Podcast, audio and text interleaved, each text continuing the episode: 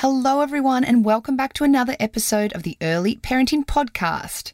In today's episode, I'm answering one of my most frequently asked questions that I'm getting at the moment, and that is how is lockdown and quarantine going to impact my baby or toddler's social and emotional development?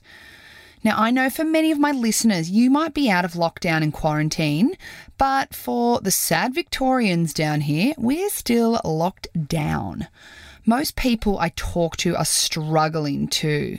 And I know I've had quite a few episodes lately with a pandemic theme, but because it's still such a daily reality for many of us, I want to make sure I'm helping those who need it.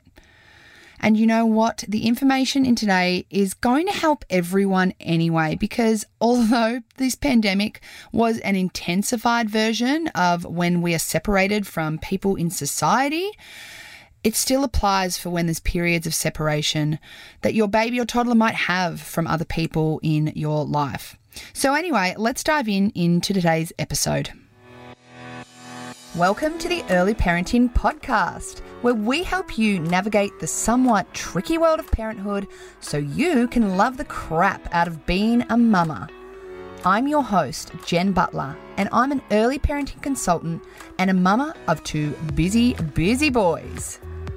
Join me as I explore all things early parenting and deliver them to you in toddler friendly, bite sized lessons because let's be honest, your toddler is probably smothering Sudocrem on the wall as we speak.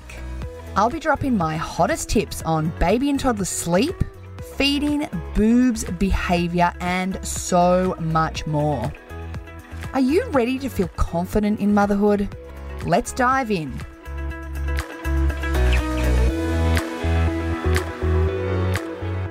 So, the general story I'm hearing from families is that for those still in lockdown, namely the Victorians, and let's hope it stays that way, they're seriously worried about how their baby or toddler will go with their social and emotional development as an impact of this isolation.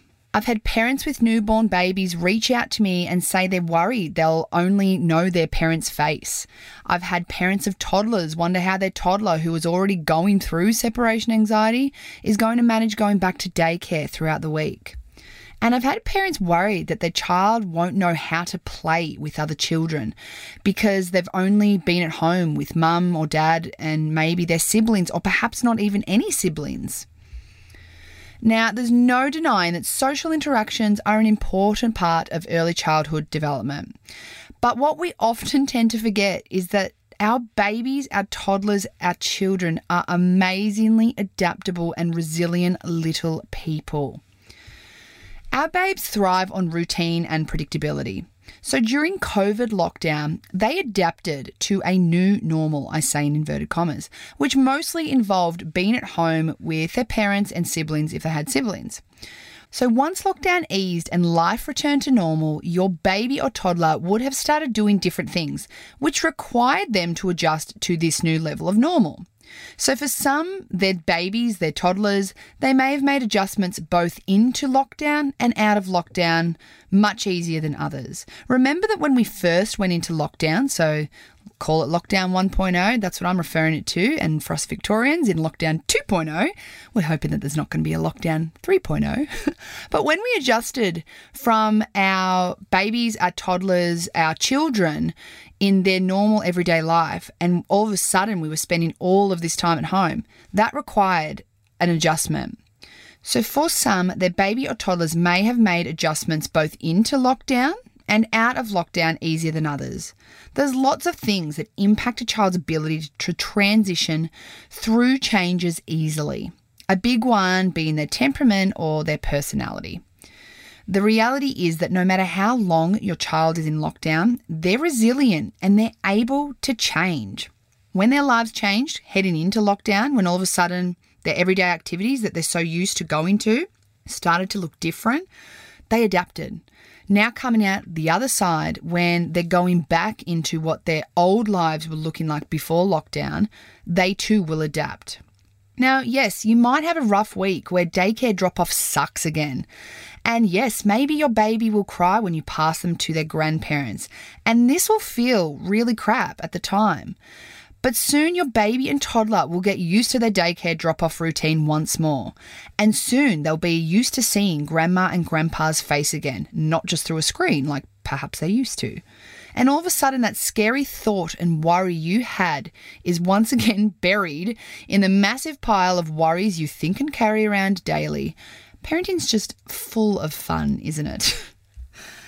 And let's not devalue just how wonderful you are for your baby and toddler. I don't know about you, but my little family connected like nothing else during lockdown 1.0. Now, lockdown 2.0 has seen a little bit more burnout across the board, which I'm going to do another episode on another day. But on the whole, my boys have developed and flourished spectacularly during lockdown, here's some things that my boys learned how to do. Max learned how to ride his bike without his training wheels, which is something that we've been trying to encourage for a long time. And with that extra time we had, he was able to find that confidence to do that. Ted learned how to spell his and Max's name. So, because Max was doing a bit more of his kinder learning at home, he was around his brother, which he wouldn't have normally been. And so he's actually spelling his own name and Max's own name. And it's that sort of copycat behavior, but I mean, that's really how they begin to learn and understand anyway. And their bond they just learn how to play together so beautifully. Mostly, I'm definitely not going to say that it has been peachy keen the whole time, but I have never seen them get along and learn how to play together so well before. And guess what? All of those skills are going to then transcend into their social and emotional development that they can take in with playing with peers and being playing with cousins or siblings or you know other friends once they return back to their normal day. So, my overarching message your baby and toddler won't see long term developmental issues because of all of this. As quickly as they adapted to ISO life, they'll adapt to social life once more. They are incredibly resilient, and we often do forget just how resilient our babies, toddlers, and children are. So, I hope that that helps to relieve a bit of the worry around what this impact is going to have. It has all impacted us in some way. But the beauty about it is, too, is even if you're feeling really crappy, isolated, and shitty at the moment, that things will even feel better for us again as parents, too. It does just require us to go through this yucky feeling, this yucky transition, and life will be better once more.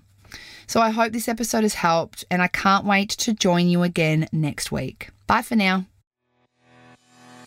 Thanks for listening to the episode, Mama. I hope you enjoyed it.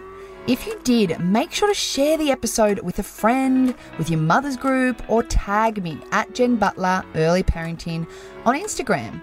The more that know about this podcast, the more people I can help.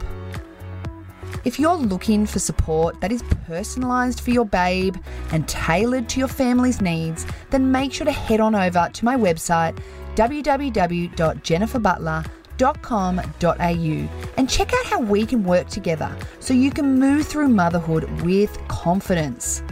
Catch you in the next episode, Mama.